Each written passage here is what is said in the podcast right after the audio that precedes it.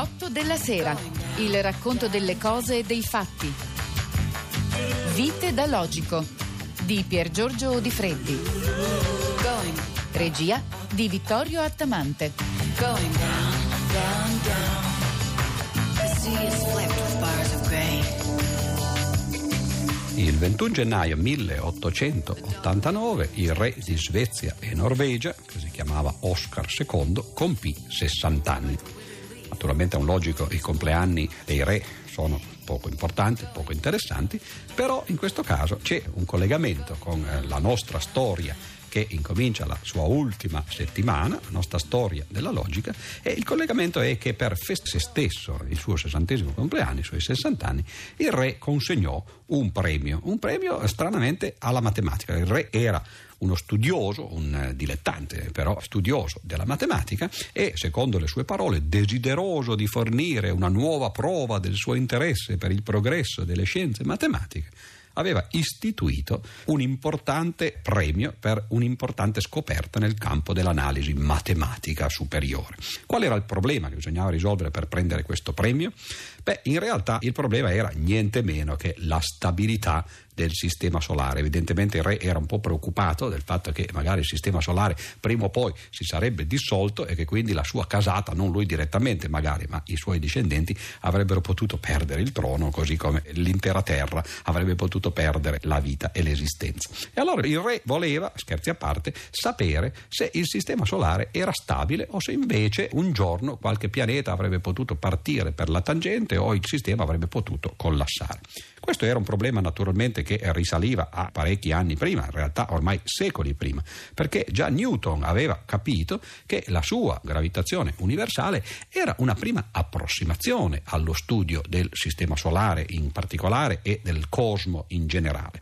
Cioè per studiare il moto dei pianeti nel modo in cui Newton lo aveva studiato bisognava fare delle ipotesi estremamente semplificative. Era facile per esempio calcolare l'orbita di un pianeta isolato intorno al Sole, cioè due corpi di cui uno con massa quasi trascurabile rispetto a quella enorme del Sole. Quando si trattava però di studiare il problema dei cosiddetti tre corpi, ad esempio il moto della Terra e della Luna rispetto al Sole, qui le cose diventavano estremamente più complicate. Si trattava di sommare gli effetti della rotazione della Terra intorno al Sole a quelli della rotazione della Luna intorno alla Terra. E questo divenne quello che in matematica ancora oggi viene chiamato il problema dei tre corpi. Come si fa a risolvere questo problema dei tre corpi? Beh, nessuno lo sa perché non ci sono modi analitici, non ci sono modi precisi di risolverlo. Oggi con i computer naturalmente si possono ottenere delle grandi approssimazioni, delle approssimazioni approssimazioni molto buone, però un modo di risolverlo in maniera matematica esplicita ancora non si è trovato. È un problema molto complicato.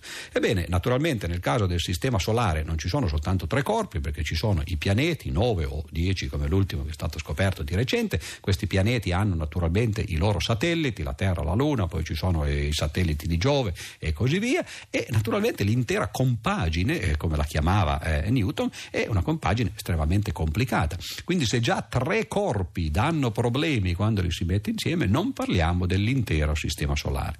E il problema al quale si era rivolto il re Oscar II era il problema della stabilità. Non sarà che questi corpi che ruotano intorno al Sole e poi i satelliti intorno a questi corpi e così via, non sarà che alla fine hanno un influsso reciproco che prima o poi porterà il sistema a dissolversi e a scomparire?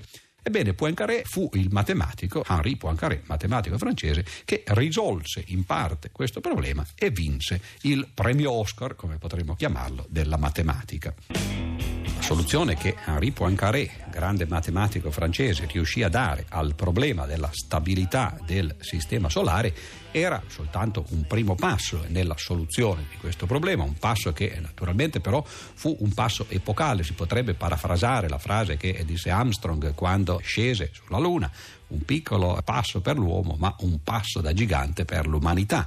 Nel caso di Poincaré la cosa era analoga, un piccolo passo magari per un matematico, ma un passo da gigante per l'intera matematica. Poincaré, così facendo, incominciò a studiare il problema, scrisse vari libri sull'argomento, tra il 1892 e il 1899 pubblicò addirittura un'intera trilogia, tre volumoni, che si chiamavano I nuovi metodi della meccanica celeste e già nel titolo l'aggettivo nuovi indicava che questi problemi andavano affrontati in una maniera diversa da quello che si era fatto finora. Poco dopo, tra il 1905 e il 1911, altri quattro volumi, le lezioni sulla meccanica celeste, si aggiunsero ai primi tre, quindi addirittura sette volumi per trattare il problema della stabilità solare e problemi naturalmente collegati. Quali furono le scoperte però di Poincaré? Scoperte che poi ebbero un influsso importante non soltanto nel campo della meccanica dell'astronomia, ma anche, ed è quello che ci interessa più da vicino in questo momento, anche nel campo della logica. E la scoperta di Poincaré fu che il problema dei tre corpi è insolubile, instabile e caotico. In altre parole, che cosa significa? Significa che non si possono trovare delle soluzioni esplicite, e questa è la prima parte, ma che non soltanto le soluzioni che ci sono quando ci sono sono instabili. Instabili nel senso che questo sistema per l'appunto basta che sia minimamente perturbato per poter poi crollare in qualche modo. E caotico è una parola che oggi è diventata di moda addirittura, ma questi furono i primi studi della eh, teoria matematica del caos. Caotico significa appunto che piccole variazioni iniziali possono provocare enormi variazioni nello sviluppo del sistema. Se vogliamo possiamo anche fare un paragone, ad esempio, con il problema dei tre corpi in altri campi, nel campo ad esempio sentimentale, e la cosa interessante è perché poi le soluzioni si ottengono nello stesso modo. Il problema dei tre corpi si risolve nel caso matematico esattamente come lo si risolve nel caso sentimentale, cioè anzitutto lo si risolve per due corpi e poi viene perturbata la soluzione in modo da tener conto dell'influsso del terzo corpo, esattamente come si fa nella vita coniugale o extraconiugale a seconda che si sia i primi due corpi corpi o il terzo corpo estraneo. Ma a parte queste divagazioni di natura sentimentale erotica, ritorniamo naturalmente al problema matematico. Da dove deriva, anzitutto, questo può essere interessante, l'abbiamo fatto a volte per alcune delle parole delle quali abbiamo trattato, da dove deriva l'aggettivo caotico? Deriva ovviamente dalla parola caos, che però anch'essa ha una genealogia molto lontana. Nella teogonia, Esiodo, la genesi degli dei, il caos è in realtà un abisso, un abisso sotterraneo dal quale emersero poi da una parte Gaia e dall'altra parte Eros, oppure detto come lo diremmo oggi la terra e l'amore, oppure in termini scientifici la materia e l'energia. Ma caos in origine era semplicemente un'apertura, un buco, una fenditura e indicava lo spazio atmosferico situato tra il cielo e la terra. Addirittura la parola gas deriva da caos, infatti il suo inventore, che era un olandese, lo disse chiaramente, ho chiamato questo spirito gas perché ci ricorda il caos degli antichi. Ebbene, soltanto in seguito poi il caos divenne l'ammasso confuso di materia, il disordine al quale oggi ci riferiamo quando parliamo di caos. Che cosa ha a che fare il caos con la matematica da una parte e con la logica dall'altra, lo diremo tra pochi minuti. Il caos in matematica è un caos di tipo diverso da quello al quale lo si intende nella vita quotidiana. Abbiamo accennato pochi minuti fa che caos per noi oggi significa un disordine, disordine addirittura cosmico, per esempio nel Timeo platonico il demiurgo trae dal disordine cosmico l'ordine dell'universo. In matematica invece il senso in cui lo si intende, la parola caos, è quello che introdusse Poincaré nei suoi studi sulla stabilità del sistema solare. È un caos caos che potremmo chiamare deterministico perché emerge non dal disordine ma addirittura dall'ordine ed è provocato da quello al quale ho già accennato, cioè il fatto che piccoli cambiamenti iniziali possono poi in realtà produrre grandi cambiamenti, grandi variazioni finali. Il risultato però di questo è che benché il sistema sia deterministico, si evolva esattamente secondo leggi precise e matematiche, il risultato finale però è lo stesso, come se invece questo sistema fosse caotico nel senso in cui lo intendiamo noi, come se non avesse una legge. Cioè il sistema è in realtà deterministico, però i suoi effetti sono imprevedibili come se fosse caotico, appunto come se fosse fatto in maniera completamente casuale. Allora è chiaro, ed è questo appunto il motivo per cui ne parliamo, che un matematico che scopra un fenomeno di questo genere, che scopra il caos addirittura nel determinismo, quando poi pensi al determinismo nella logica, cioè al fatto che i ragionamenti si seguono uno all'altro secondo leggi molto strette, per l'appunto deterministiche, questo non significa che poi i risultati non possano essere di natura, tra virgolette, caotica. Cioè in altre parole, facendo un'analogia fra la fisica, l'astronomia da una parte e la logica dall'altra, Poincaré, che nella prima, nell'astronomia, sapeva esisteva il caos deterministico, intuì che anche nella logica probabilmente la situazione poteva essere la stessa, cioè nonostante il fatto che i ragionamenti siano fatti in maniera ferrea secondo le leggi della logica, i risultati, per esempio i teoremi che si possono ottenere nel campo della matematica, saranno imprevedibili esattamente come gli effetti di questi sistemi fisici. E allora Poincaré insieme a tutti i libri che abbiamo già citato sulla meccanica celeste e i nuovi metodi e le lezioni, scrisse anche tre importanti volumi, tre raccolte di saggi in realtà agli inizi del Novecento, nel primo decennio del Novecento, che si chiamavano La scienza e l'ipotesi il valore della scienza e scienza e metodo e in questi saggi sferrò un attacco molto importante, molto forte alla logica matematica di Russell da una parte e alla concezione eh, della logica e della matematica che invece aveva Hilbert eh, dall'altra. Quello che Poincaré diceva, lo diceva con un motto perché era anche uno scrittore piuttosto piacevole da leggere, molto arguto, diceva con la logica si dimostra, con l'intuizione si inventa. Già Kant aveva detto cose analoghe, aveva esplicitato dei motti che oggi potremmo riformulare in questo modo, la logica senza intuizione è vuota e l'intuizione senza la logica è cieca.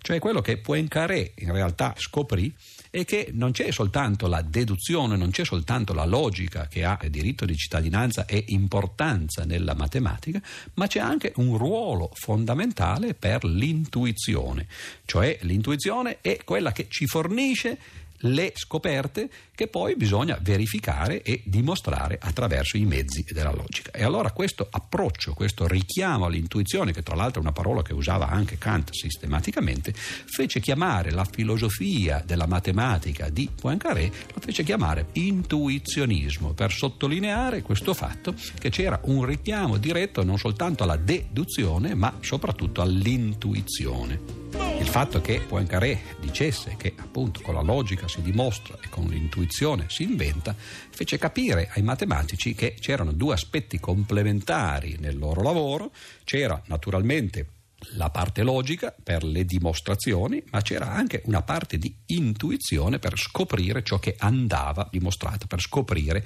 i teoremi e gli enunciati che bisognava dimostrare. E allora in questo modo Poincaré si affiancò alla filosofia di Kant, il quale, come ricorderemo, aveva detto, aveva intuito, usando l'intuizione, che le verità matematiche erano sintetiche a priori. Era un modo diverso semplicemente di dire quello che adesso Poincaré stava ripetendo, perché l'a priori era la parte logica, cioè il fatto che le deduzioni avvenissero in maniera puramente logica, ma il sintetico era invece la parte intuitiva, il fatto che ci volesse una un'altra qualità, oltre quella della deduzione, per fornire al matematico gli enunciati che bisognava dimostrare. Quindi Poincaré prese posizione a favore della filosofia kantiana, cioè credeva anche lui che l'aritmetica fosse sintetica a priori, che richiedesse una combinazione della logica da una parte e dell'intuizione dall'altra. Ho detto pochi minuti fa per l'appunto che questa nuova filosofia della matematica si chiamò appunto intuizionismo, ma Poincaré non era molto interessato a sviluppare una filosofia in maniera sistematica, soprattutto dei fondamenti della matematica, e lasciò questo compito a un'altra persona, a un olandese che si chiamava Brouwer e che divenne questo olandese un po' il guru, il predicatore sul quale si fondò poi l'intuizionismo moderno. Uno dei concetti fondamentali che Brouwer ci fece capire e che portò avanti fu il fatto che nella matematica bisogna stare molto attenti quando si dimostra l'esistenza di qualche cosa, l'esistenza di un ente. Eh, ricorderete che Hilbert aveva dimostrato, era diventato famoso agli inizi della sua carriera a Königsberg, quando aveva dimostrato l'esistenza di un certo oggetto matematico in maniera non costruttiva. Non costruttiva significa non facendo vedere che questo oggetto esiste, cioè costruendolo, bensì facendo vedere che se non esistesse, se non fosse esistito questo oggetto, si sarebbe arrivati a una contraddizione, cioè una dimostrazione indiretta che non esibiva l'oggetto di cui si stava parlando, bensì faceva soltanto vedere che non poteva non esistere. E allora ecco che Brouwer e prima di lui naturalmente Poincaré si scagliarono contro questo tipo di dimostrazioni nella matematica, dissero che queste non avevano diritto di cittadinanza, che quando si dimostrava l'esistenza di qualche cosa in matematica bisognava costruirlo esplicitamente e non bastava invece far vedere che se questo qualche cosa non fosse esistito allora ci sarebbero stati dei problemi. Naturalmente potete capire che l'approccio di Hilbert era stato anzitutto proficuo per Hilbert stesso, ma poi i matematici l'avevano seguito e si erano lanciati in questo genere di matematica che appunto a Poincaré e Brouwer sembrava o appariva come una matematica di tipo metafisico e ciò che gli intuizionisti cercarono di fare fu di riportare la matematica sui binari nei quali correva e si muoveva prima eh, di Hilbert e prima di questo avvento della teologia nella matematica, cioè di riportarla a un atteggiamento costruttivo.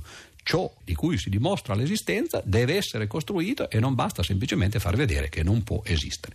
Naturalmente ci furono diatribe tra i matematici costruttivi e quelli non costruttivi, tra gli intuizionisti e i non intuizionisti, ma colui del quale parleremo la prossima volta, cioè Kurt Gödel, fece vedere ancora una volta che queste diatribe in realtà erano semplicemente discorsi di natura filosofica perché l'intuizionismo e il non costruttivismo erano in realtà due facce di un'unica medaglia.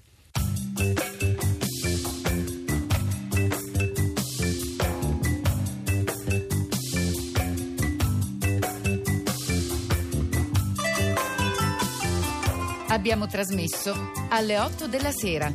Vite da Logico di Pier Giorgio Di Freddi. Regia di Vittorio Attamante.